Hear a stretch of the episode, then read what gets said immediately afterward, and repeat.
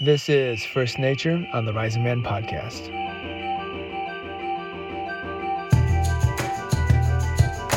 Good day to you, Rising Man family. This is Shawn Berry, your host, bringing you another episode of First Nature right here on the Rising Man Podcast. Thanks so much for tuning in. Just prefacing this episode to let you know that it gets out in the weeds a little bit. It's a little esoteric.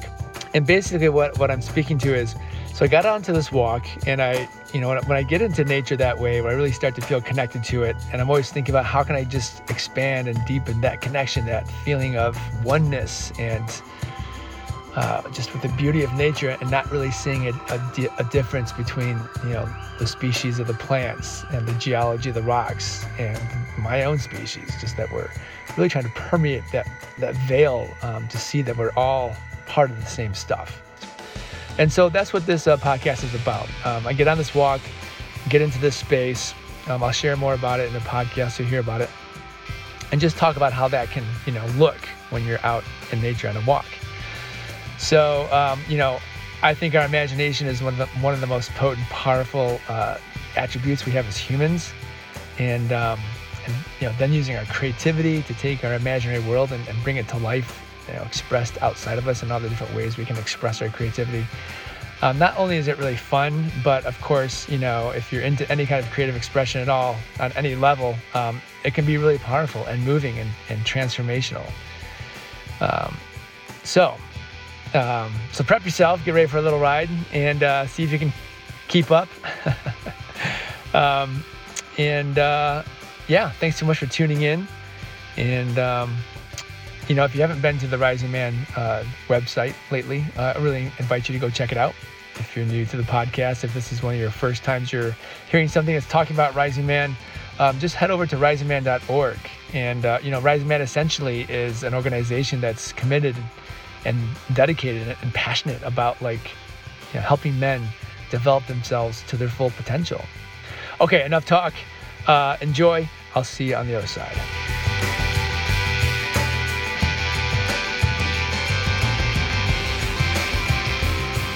I'm back out here in my favorite place, the desert.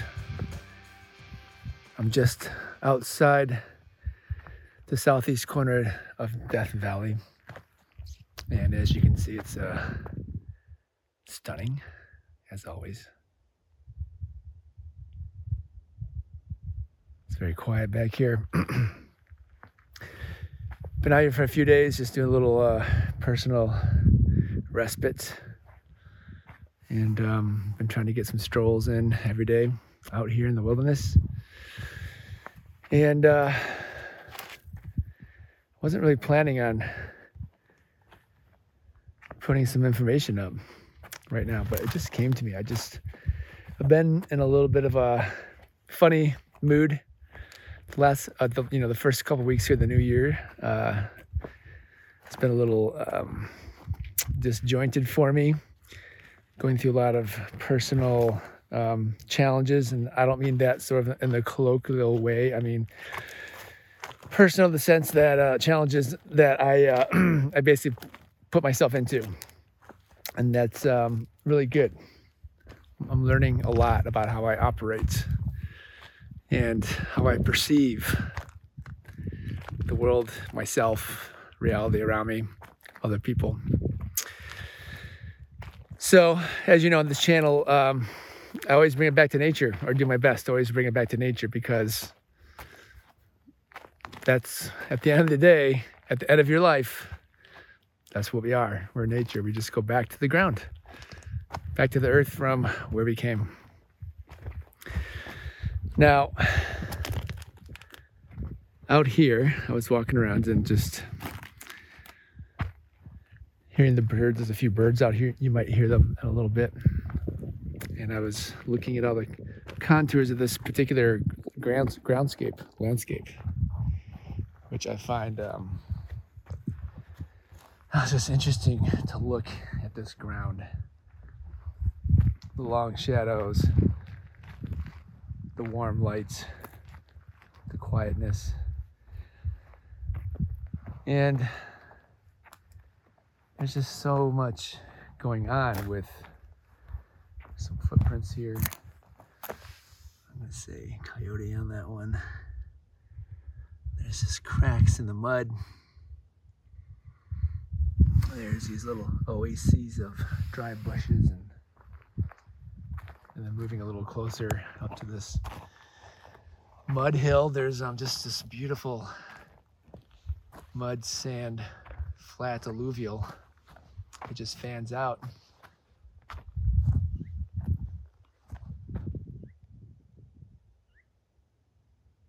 Hear that little bird, so lovely. It just fans out from this amazing ridge of dried earth. This is what earth is made. This is earth that is bubbled up from below the surface and has been giving itself across the surface here for quite some time now. And so we just got to thinking about that aspect of how looking at the land is like looking at my insides. And I try to imagine that the land around me is literally just my insides, my emotional, mental, imaginal, intellectual insides just laid out, and I'm walking through it. It's, you know, the expanse of our emotional capacity, the expanse of our mental capacity, the expanse of our feelings, the expanse of our imagination. I mean, it can't get any more expansive than this. There's that sweet little bird. I think it's a, looks and sounds like a Panophilepia. I think that's how you say it. But I didn't know they were out here in the desert. They gotta be in the same family. There he goes. So, great example. Who is that bird in myself?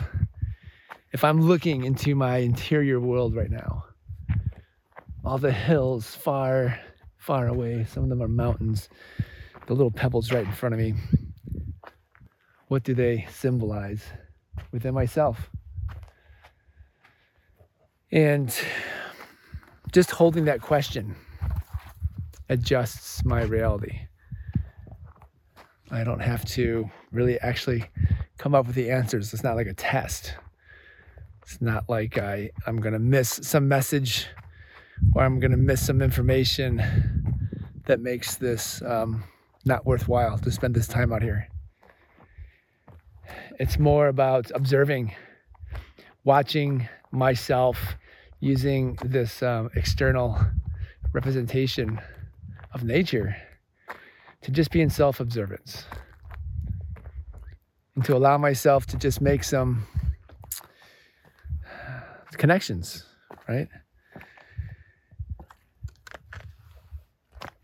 What does this low wash I'm walking through represent? What part of me is that?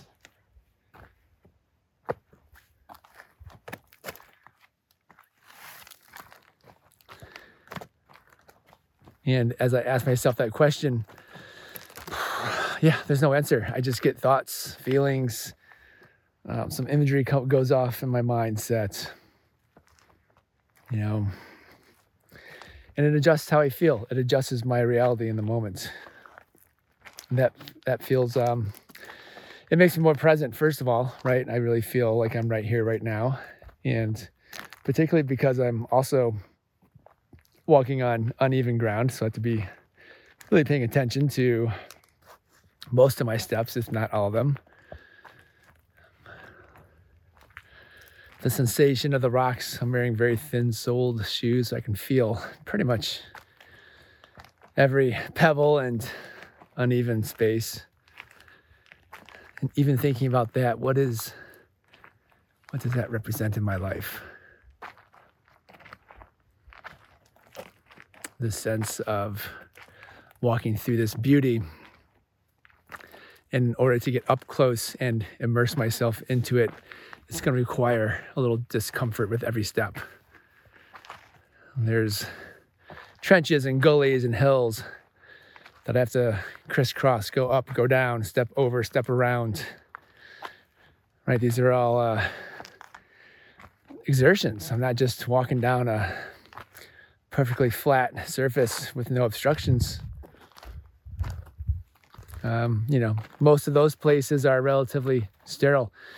Stadium floors, sidewalks, roads. Most of the man-made flat surfaces that help us get from one place to another with ease and minimal exertion don't offer a lot of opportunity for us to drop into introspection. So thinking about the cost, if you could use that word, the price, the trade, maybe the trade is a better word, trading off, to get this quiet time to be in my creative imaginal self and to be walking across this land, thinking about how it's me and what does it represent about me. I'm going to trade some presence. I'm going to trade some exertion, some awareness, some caution. I'm trying to avoid. There's all these amazing little structures. If you're watching the video, you'll get to see them. But for instance, there's these these little teeny, almost like mini, I guess a fractal, right? These, the way the rain has wore down these little channels on these dirt hills, almost looks like little microscopic cathedrals, and the intricacy of how the rain has carved and formed them.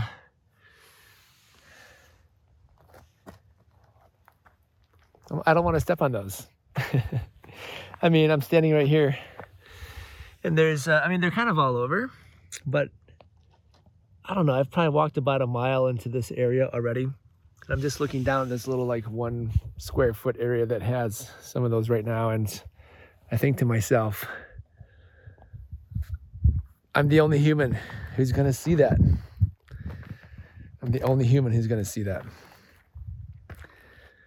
No, this is a pretty desolate. I don't think anybody comes out here. This is there's no road off, there's no trail. I just pulled off the side of the road and started walking. So it's pretty pristine wilderness. So again, thinking about how beautiful those little tiny microscopic cathedrals are, and how the rain interacted with the land, and just all the time it took for this mud to bubble up from underneath and get to the position where it is, and then the timing of me being out here at this time of year and knowing that that particular set of little micro cathedrals isn't going to be around long. They're going to either get washed out with the next rain, or they'll get worn down by the wind over the course of the next months. So how, thinking about where is that part in me, right? This part, and I start imagining, where's that part of me that has created something beautiful and small and tiny and obscure that took a lot of chance, a lot of luck, a lot of time, a lot of cooperation and collusion with other elements that I didn't have control over to produce this one small moment of beauty that no one will ever see. Maybe not even myself. I don't know if I can see all the beautiful things that I've either created or helped to create just in my life, let alone other people's lives. We don't know. So that's kind of how it works, right? I just had this reflection about beauty and what it takes to make something beautiful, and how even the smallest, most inconsequential thing can be inspiring and beautiful if you find it and take time to look at it within yourself.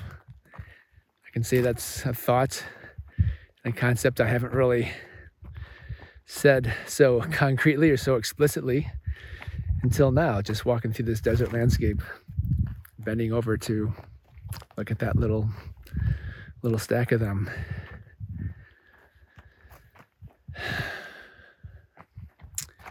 So that's the invitation here. Last episode I talked about, and I said pretty clearly, you can't be fully connected to yourself if you're not. Well, let me say it simpler. You can't be, how would I say it? If you're not connected to nature, you're not fully connected to yourself. I'll just say it that way. It's true.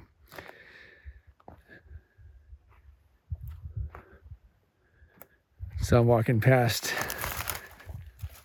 some really big cracks in the mud right here. I'm going to show. They're probably about a 1/4 inch wide. And got a really nice light effect on them from the low sun. And if you get down really close, they look big. They look kind of massive. But then if you pull up, there's some really nice patterns to them, right? So it almost looks somewhat designed. And for my height, I'm a tall guy, they don't really seem that big or impressive. But if you get down to the ants' POV, which there's a lot of ant hills out here, and I've been noticing that some of the ants are out. They're pretty inactive because it's kind of cold and wintry here. It's they look massive, right? Imagine the work an ant would have to do to get around one of these, 1/4 inch wide cracks that are probably, I don't know, looks like they're about 4 or 5 inches deep. So let's just play with that one. That's a good one. Thinking of myself as me, Shawn, this, human walking around doing what I do. I see those cracks from my perspective. I'm like, they're kind of cool. They could be flaws, they could be design elements, they could be things waiting to be finished. In nature, cracks occur because there's not enough moisture to keep the ground all together, especially when it's high mud, high clay content. So as the water evaporates, the clay shrinks and pulls apart.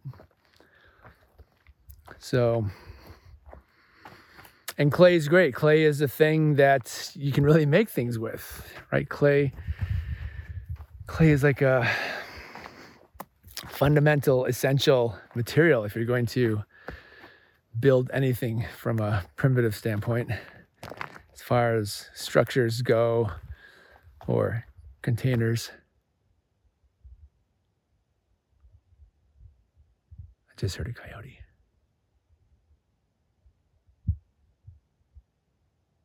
I don't know if you can pick it up. So, thinking about the clay in me, right? That material within myself that can be formed into a lot of different ways. Maybe it's my creativity. Maybe clay is my creativity. And thinking about how I use my clay, and am I taking care of my clay? Or is there a natural cycle to where my clay needs to go dormant and have some of the water evaporate out of it? And then look for times where it's going to need water to become malleable and something you can shape and form, right? If it gets too dry, it just turns into dust if you try to shape it. So, and then the cracks, right? Unfinished work.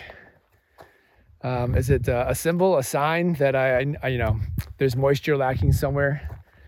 There's maybe we'll call it a catalyst. You could say water is somewhat of a catalyst for clay to work. You could look at it that way. And maybe there's somewhere in my life where I'm lacking that catalyst. I'm lacking that moisture. And where is it going to come from? And is it something within my control? Right out here, clay just has to wait for the rain. The rain's a thing that comes from somewhere else. It doesn't have any control over. And is my creativity the same way? Am I 100% an inspirational person who just waits for outside energy to activate my creativity? Or do I have a well within me that I can distribute the waters across the landscape where it's needed, if I'm paying attention and knowing where it's needed? Or maybe it's a combination of both. I don't know. But this is kind of the fun of it, where we get to use the land, use nature to really look at ourselves, the mirror of nature, right? That's a big, big concept on this podcast. Nature is the perfect mirror. It holds no opinions about you. It has no judgments about you. It has no preconceived notions based on some belief system that is trying to pigeonhole you into in order to understand who you are. It's just there for us to see ourselves in. That's it. So wherever you are, out in the deserts, in a forest, on the side of a mountain, in a field, by a lake or the ocean or a river or a stream, think about it as if you're looking in on your own self. It's kind of fun. I think it's fun. You should try it. And again, you're not looking for answers. You're just looking for creativity and imagination to come up. Watch the questions naturally rise. Start to see how you will start to synergize and symbolize elements of nature to reflect your own personal experience of yourself in this life as a human. One last thing about doing this in this way is when you start doing it more and more and more, which I hope you do, I think that naturally brings out, you know, if you're looking out on a landscape as if it's actually yourself, there comes that relation part, right? You start to have an association, a feeling, a relationship with the land, not only as yourself, but for what it is, this thing that gives us everything we need, everything. And getting into that relationship, you know, reflecting more on the landscape and feeling that relationship starts to make it near and dear to us. And to me, I feel like that's the key to right relationship with this planet. I talk a little bit about climate change on this program, but I'm really trying to look at it through the anthropological eye, not so much of the scientific eye or the economic eye. I'm really trying to look at it through how is the way the planet is responding with its environment, reflecting how we've been treating it, treating ourselves, right? So kind of to stitch this all up, if you're looking out on the landscape as looking into yourself, and that everything out there is a part of you, alive, connected, collaborative, symbiotic, and we see these extreme conditions coming up across the world in the environment, are we not essentially looking at the symptoms of how we've been taking care of ourselves?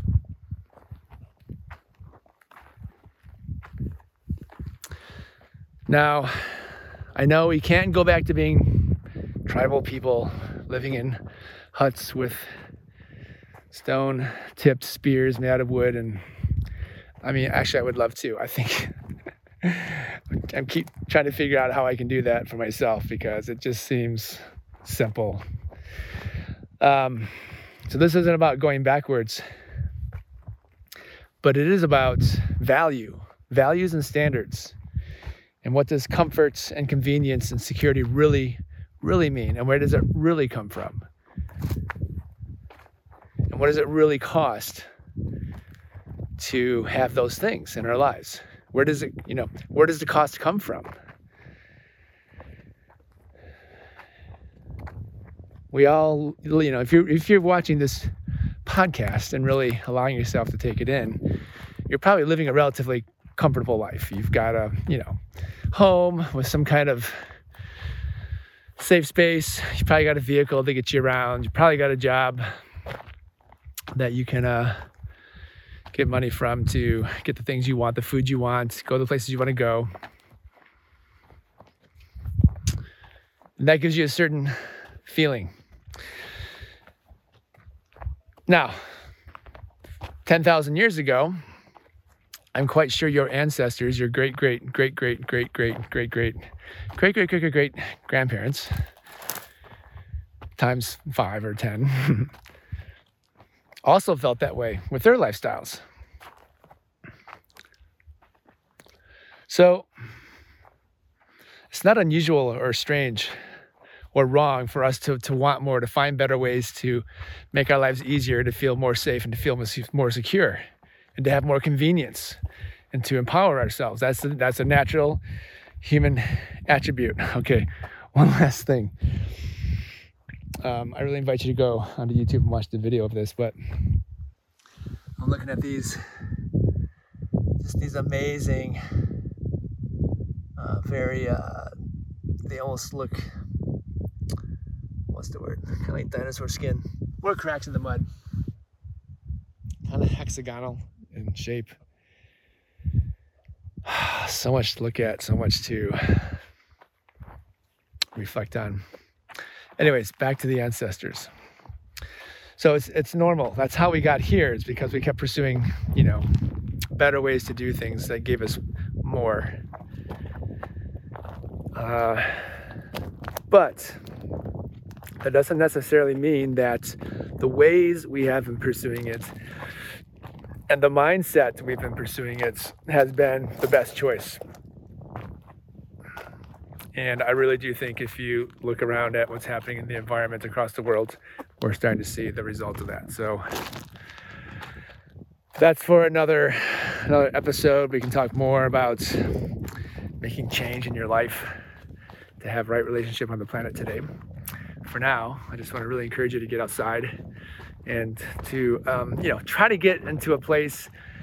I really, if you have an opportunity to take time off for yourself, if you're going to go do something on a weekend where you got a day, or even take a personal day off work, or however you are able to organize your time, I really invite you to go somewhere, go out somewhere, day trip it, right? Don't just go to your local park where you're going to see playgrounds and kids and people and cars or hear air traffic, or you want to start out by just getting yourself in somewhere that feels really pristine, somewhere really wild and spacious, and ideally quiet, so you can really perceive nature, really look at it eye to eye, and to know that it is its own entity. You are your own entity, but we are one and the same.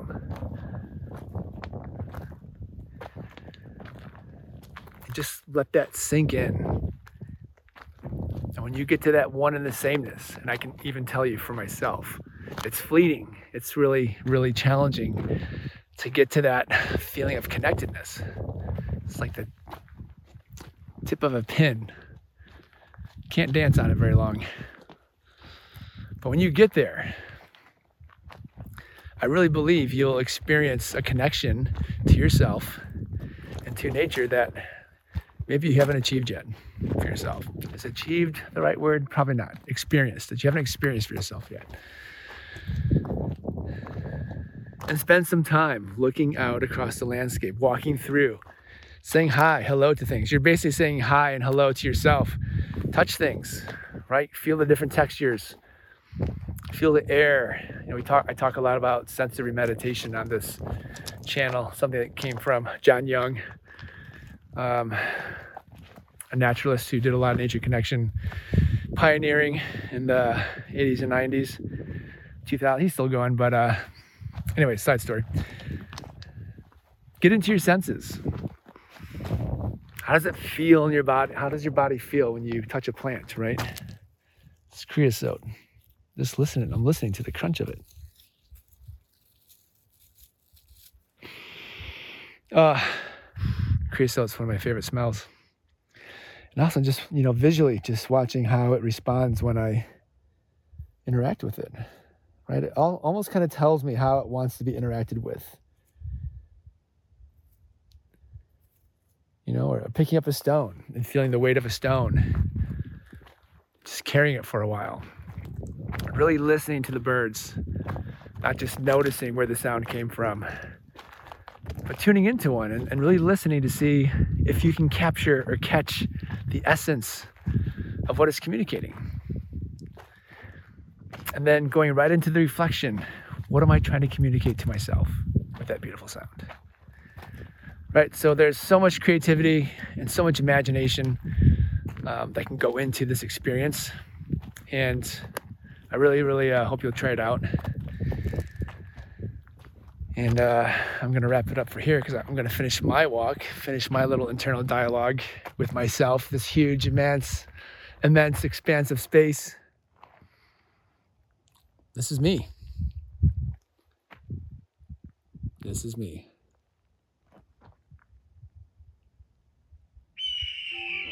And it's you too.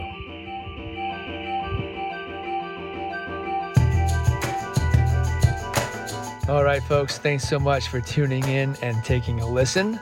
Hope you got something out of that one. So, you know, if you are kind of, you know, on a nature connection journey for yourself, I really invite you to get into your imagination when you get out in nature.